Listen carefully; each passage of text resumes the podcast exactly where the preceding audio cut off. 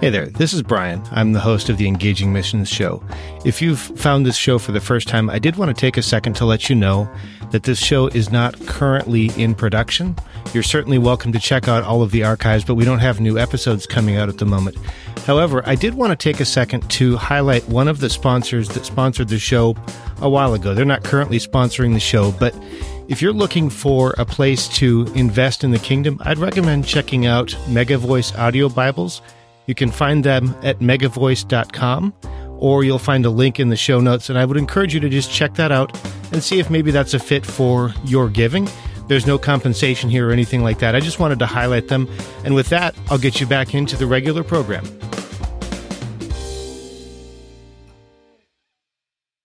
You're listening to the Engaging Missions Show, episode 58 with Troy Cooper. Welcome to the Engaging Missions Show, where we discover God's glory in what He's doing around the world. Each week, we hear from missionaries, ministry leaders, church planters, and disciple makers as they share about God's work in their lives and ministries. Welcome to the Engaging Missions Show.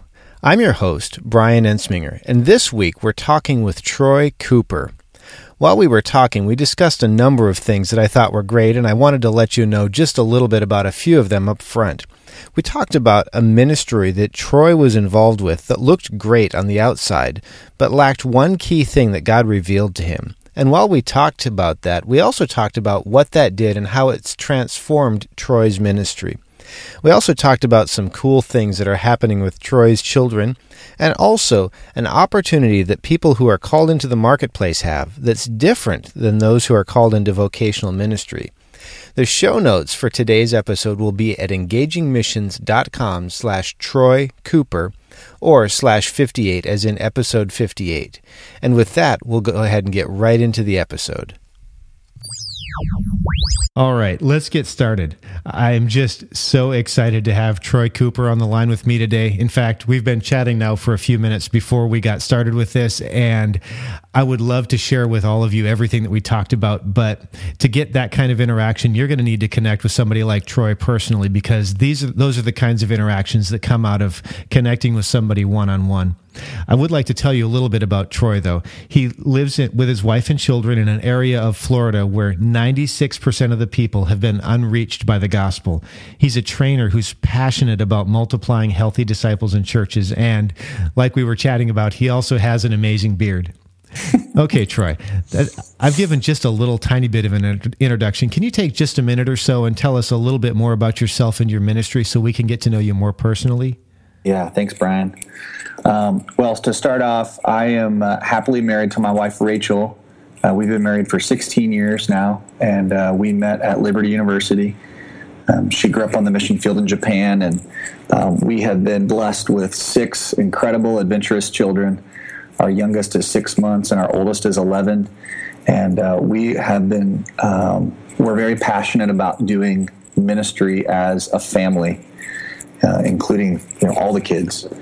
And um, my background, I'm originally from Indianapolis, grew up there, and served in student ministries for about 12 years. And then the Lord called us uh, out of uh, local church ministry into um, a pioneering missions role. He led us over to, to Japan, where we trained some missionaries and local pastors, Japanese pastors, in, um, in a process that they could use to just strive to obey the Great Commission and a strategy that set out to multiply disciples and churches. And, and while we were there, uh, God broke our hearts for lostness and redirected us back to the lesser reached parts of the United States and ultimately led us through invitation by a local church here down to South Florida where it's 96% unchurched. But um, in that time in Japan, uh, not only did he break our hearts for lostness, but really revealed to us um, that he wanted to use our children. And uh, so that's something we've continued to learn here um, down in South Florida and as we do ministry here in the U.S. That's good. Now, as we get into this, uh, can you share? I'd like to hear a little bit about mindset or motivation. And usually, what I do is try and focus on maybe a motivational quote or some kind of key scripture that is mm-hmm. kind of operates as the mooring or the the direction in your life. Do you have one of those you can share with us? Yeah, I do. Um, we were mentored and trained by some missionaries who multiplied movements in Southeast Asia. Uh, they were missionaries that served, uh, that our church supported when I was a youth pastor. And so this man uh, mentored and trained me in one of the, I guess I would say, the life verse um, that he passed on to us has been our, become our, our vision is Malachi 111, and uh, where God makes his promise that his name is going to be great among the nations. And so we, we remind ourselves of that promise no matter what our eyes see or our ears hear. God God's promise is that He's going to make His name great among the nations, including here. So right. that's kind of a, a, a verse that that's we're motivated by what God's motivated by, and that's His name being made great, His glory. Oh, that's good. As we get into this, what I'd like to start with, eh, as we start talking, focusing on God's story in your life, is I'd like to hear about a time when you were facing a significant challenge or a failure. Maybe it doesn't necessarily have to be a personal failure or something like that. But one of the things I find connects us is that common struggle that, you know, mm-hmm. as we look around, it can feel like everybody else, everybody else's life looks like it looks like on Facebook, where everybody's, you know, it's puppies and rain, rainbows and unicorns. And that's not reality.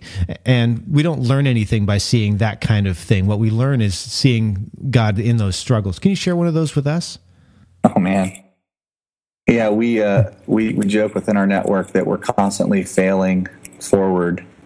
Um, yeah, I, I, would say probably the mo- one of the most significant times uh, where we really felt like we were were failing uh, was a turning point in our lives, um, and uh, that's I was over on a mission trip in in Laos, and um, saw the fruit of what God was was doing there, and you know we had had this student ministry program that um, we felt like was successful, and we saw teenagers graduating from high school, going off into college, and continuing to walk with the Lord and stay involved in the church. And um, but as we saw the the impact of the gospel there, of lives being transformed and communities being transformed, I was I was deeply convicted that I was not making disciples. Uh, we were not seeing any impact on lostness and it brought me to a point of of repentance. I mean, it was like a crisis moment for me and uh, in ministry, and just feeling like an extreme uh, failure in uh, in in twelve years of ministry, and. Um, but the Lord was gracious, and um, you know, fallen repentance was um, just a clarity on what He was calling us to do, and um, so we're able to to go back, but at that time just felt like an extreme failure in what we were doing because we didn't know of anybody else um, in the same boat as us at that time, and and just had to really rely on him through that. Um, so I guess I reached a, a, point of crisis. Like, man, I've had 12 years of looking back on what I thought was success was 12 years of failure um, mm-hmm. in obedience to Jesus. Um, that the Lord revealed, man, no, that um, this is the this is I want you to obey me in this way, and and uh, it's it's been incredible to follow him. Okay, now that's what you shared about having no impact on lostness. That's not that's not a phrase I've heard before, mm-hmm. and especially as it relates to a ministry that we might think of as being successful in terms of the the metrics, if you will, that you talked about. Can you share with us what you mean when you say no impact on lostness? Yeah, well, um, we didn't see anyone that we knew of through our our ministry um, hear the gospel and come to faith in Jesus. Mm-hmm. Um, we didn't hear of any of our disciples, you know, the students that were coming through our ministry. We didn't hear any of them find that any of them had turned around and, and led someone to Christ and, and discipled them. So I would say we inherited some disciples that we stewarded, but we failed to make disciples. So we didn't we didn't we saw almost no impact on lostness in our community. Wow, that's that's a powerful statement. Thank you for sharing with us and for being that transparent. With that, I do want to go ahead and go all the way to the other end of the spectrum because mm-hmm. just like we all have these moments of challenge or failure, we also have these times in our lives when God reveals something to us, whether it's what we would think of as a shaft of light experience mm-hmm. or perhaps God revealing something to us over time. And as we look back, we begin to see that transition that He's been leading mm-hmm. us through. Can you mm-hmm. share with us one of those aha moments or moments of revelation? um, yeah, I mean, I, I think it's tied in with the failure. the yeah. failure one, um, that was a huge transition for us where we knew God was calling us to um, to make disciples, and um, that he had given us a clear strategy and then it was a matter of, of just of stepping out in obedience and from that moment on we we have not wavered in that and just an affirmation of um, you know there's all these things that you can that you can know and all these different ways of, of doing ministry, but the, the center point was God advancing his kingdom. Um, and I, I think the aha moment after obedience to Jesus was discovering how much lostness there was around us. And that was a key point in Japan, you know, just being immersed in, you know, 99.6% was where the stat where we at in Japan, just there's just lostness all around us and how God does care about that. Um, you know, clearly, I mean, the whole story of the Bible is is is God bringing us back to Himself. And in Second Corinthians five, uh, we see clearly um, in verses seventeen to twenty one that that God is reconciling the world to Himself, and that He wants to use uh, ambassadors with a ministry and a message to make His appeal. And so, I think being confronted with with the reality of lostness um, was was a, a, an aha moment for us, and uh, and then seeing um, the importance of not only us engaging lostness, but trying to to help equip other believers to obey Jesus in that way and and engage lostness, and discovering as they did that, um, you know, engaging lostness isn't the only part of Christianity, but it, but it's a part of it. And uh, as they did that, seeing you know us ourselves experiencing the joy of letting God use us in that way, but but then to be equip others to do the same thing was incredible, and and watching new uh, believers, new disciples, uh, be used by God immediately uh, was was just was incredible. So yeah, I would say that shot that that moment of being confronted with lostness, seeing uh, God's passion to uh, glorify Himself by reaching lostness and watching Him use others um, was an aha moment for us. Is there anything that you do or try to remind yourself perhaps to keep you connected with that lostness without without keeping Christ front and center? In other words, not allowing that lostness to replace Christ's place in your life, but also not being disconnected from it? Yeah, no, that's a good question. Um, because uh, we are we are so burdened for lostness. Um, but you know, a, a, few things in our life, just as far as daily disciplines, is that we individually and as a family, we we spend time abiding in Christ in the morning, um, and uh, we spend time, you know, in the Scriptures together every morning. Of a discipline of of reading two chapters in the morning, and so we start off our day by just abiding in Him. Uh, he's the center point, and um, but then you know we. Um, you know, so that motivates our, our, our mission of just abiding in Him. But then we're also, as a family, uh, we commit every day to go and prayer walk in our community. And um, even if it's just 15 minutes, we're out there. Uh, we're engaged with people. And uh, a lot of the activities that we're involved in, um, you know, through our kids, our kids are involved in public school, so we're very connected with with lostness in our community, and um, you know, we fill our calendar um, with just being around lost people. Um, we part of our strategy is that we we take people out and and uh, we go from from house to house and, and, offering to pray for people, and I think praying for for lostness um, helps us um, connect with them and and really discover where are people out. It's one thing to read a statistic, but when you're actually out in the community, whether it's you know publicly uh, you know, downtown, engaging people or, or, going door to door. That as you uh, ask to, to pray for them, um, you you figure out where they're at, and as you engage them, you're really learning about lostness in your community. And you can't. I mean, if you you can't help but you know, but love them and uh, and learn about them. Very cool. With with that, I would like to go ahead and move to the present day. So we've heard a little bit about some challenges and a moment of revelation. And thanks so much for taking the time to share with us what you do to kind of keep yourself connected. What mm-hmm. I'd like to hear about now is maybe something that's going on in the ministry, perhaps something that you have that's uh, really exciting you right now, maybe something that you see coming down the pike in the future.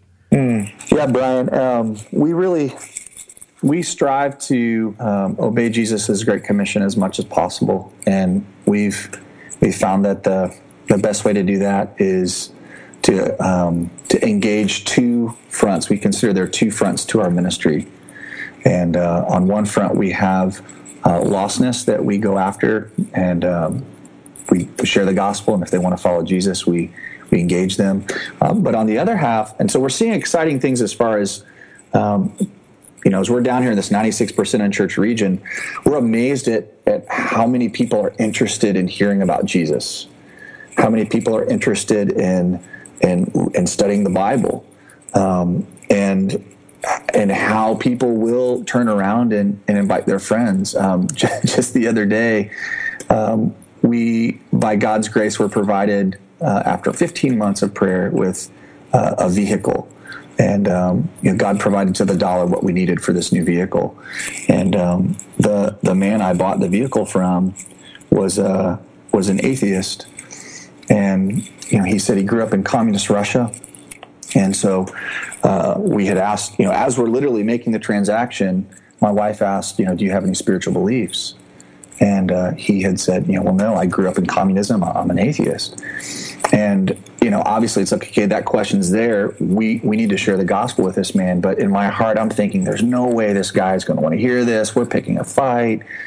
But as, as we began to share, he stopped us and he said, he called his, all of his, these people he's paying money to work for him.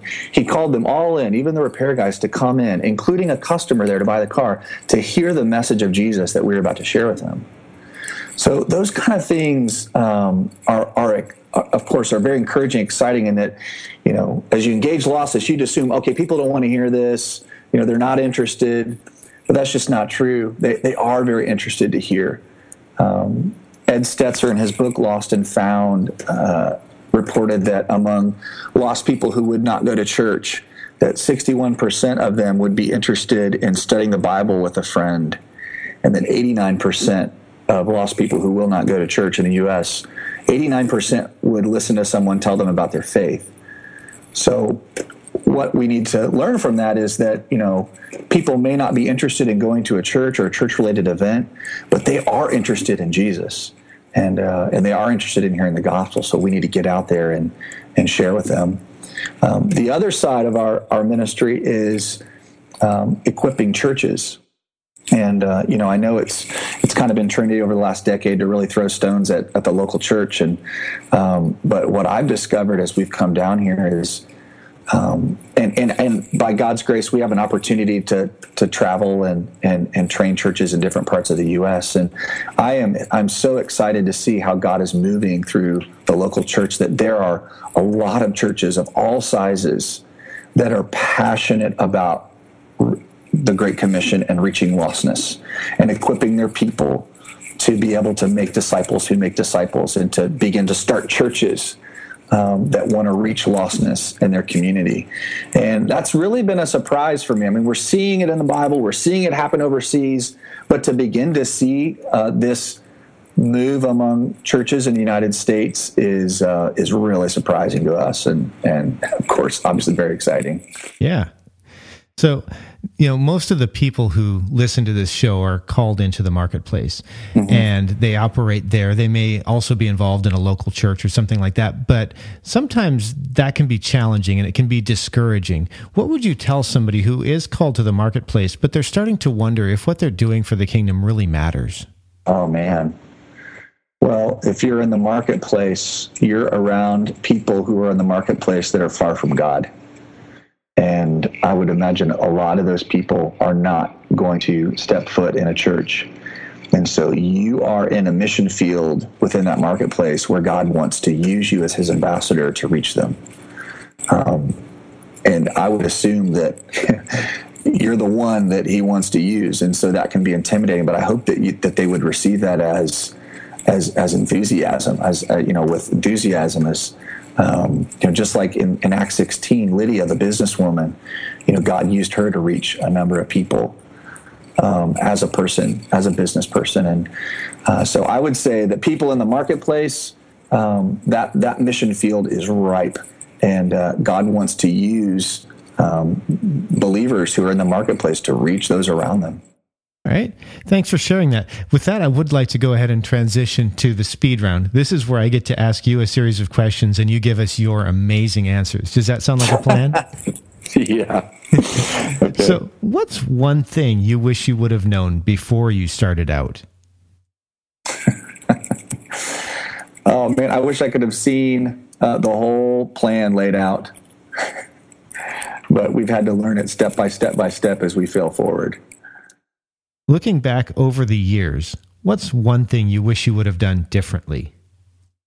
Mm. I wish I would have asked more questions about ministry um, sooner instead of just thinking I knew it all. Wow, that's powerful. What's the best advice you've ever received? oh, man. Oh, man. Yeah, I know. Deep questions for a quick answer, huh? um, some of the best advice I've ever received. Um, I think just the counsel to um, that my my family is my first ministry. That's that's a very good one. That's that's one that's so easy to forget, especially the way as as North Americans, as the way we tend to be wired and think of personal success as opposed to planting something and watching it grow. That's that's deep. Can you share now, you've already shared some, but perhaps there's another, a personal habit or something that you strongly believe contributes to what God's done in and through your lives? Mm. I think, uh, in addition to the, the daily abiding in Christ personally um, and the prayer for, for lostness, I think making sure to, to posture ourselves as learners from what God is doing, I feel like that's, you know, as we call ourselves movement catalysts, I guess is how you'd categorize us. And um, I feel like our primary role in that is to discover what God is doing. Um, where is God moving? And when we when we find it, there's certain things we're looking for. When we find it, our role is to pray for it and serve it like crazy and learn from it. So I think um, rather than prescribing a, a, method or a strategy and then and then saying, okay, this is it. I think we've got to really learn from what is God actually doing, and um, and that comes by you know engaging yourself, but uh, it also comes from from learning from others uh, and asking lots of questions of people that are also engaged in the ministry. All right. Do you have an internet resource, maybe something that you use that you could share with our listeners? Um, I found movements.net, uh, Steve Addison's blog, to be really a, a helpful source of information and uh, and stories from what God's doing around the world as it relates to movements. Oh, that's great. Actually, Steve Addison was a guest on the show a few weeks ago, so it's, mm. it's great to get that connection back to his website. So thanks for sharing that. Mm-hmm. And do you have one book that you would recommend for our listeners? One. Um, There's a lot, right? Yeah. Uh, I guess I'll, I'll, recommend a PDF and I'll recommend a book. Okay. Um, the book I would recommend is is Church Planting Movements by David Garrison, which okay. um, gives gives principles on just, but it, it just gives a, a, snapshot of what what God is seems to be doing around the world today. Um, and then uh, it's a free PDF um, called the the Four Fields of of Kingdom Growth by Nathan Shank and his wife Carrie and um, it's a it's a free PDF, and it's um, it's a resource that's basically a self discovery guide to help equip people in how to um, multiply disciples in churches. Okay, that's great. You know, it seems like you're just hitting all of my former guests. Actually, at the time we're recording this, David Garrison's interview just went up uh, two days ago or three days ago. Uh, oh, wow. we, we talked about his new book, which is uh, A Wind in the House of Islam. Amazing yeah. stories of what God's been doing. Uh, for those who are listening, all of this stuff will be linked up at engagingmissions.com slash Troy Cooper. So you can check out the show notes there if you're driving to work or working out or something like that. Please don't try and text yourself while you're driving. Just stop by and pick that up later. Now, Troy, we're going to go ahead and transition one more time. We're going to go a little bit deeper for maybe uh-huh. one or two more questions and then we'll be, we'll be done.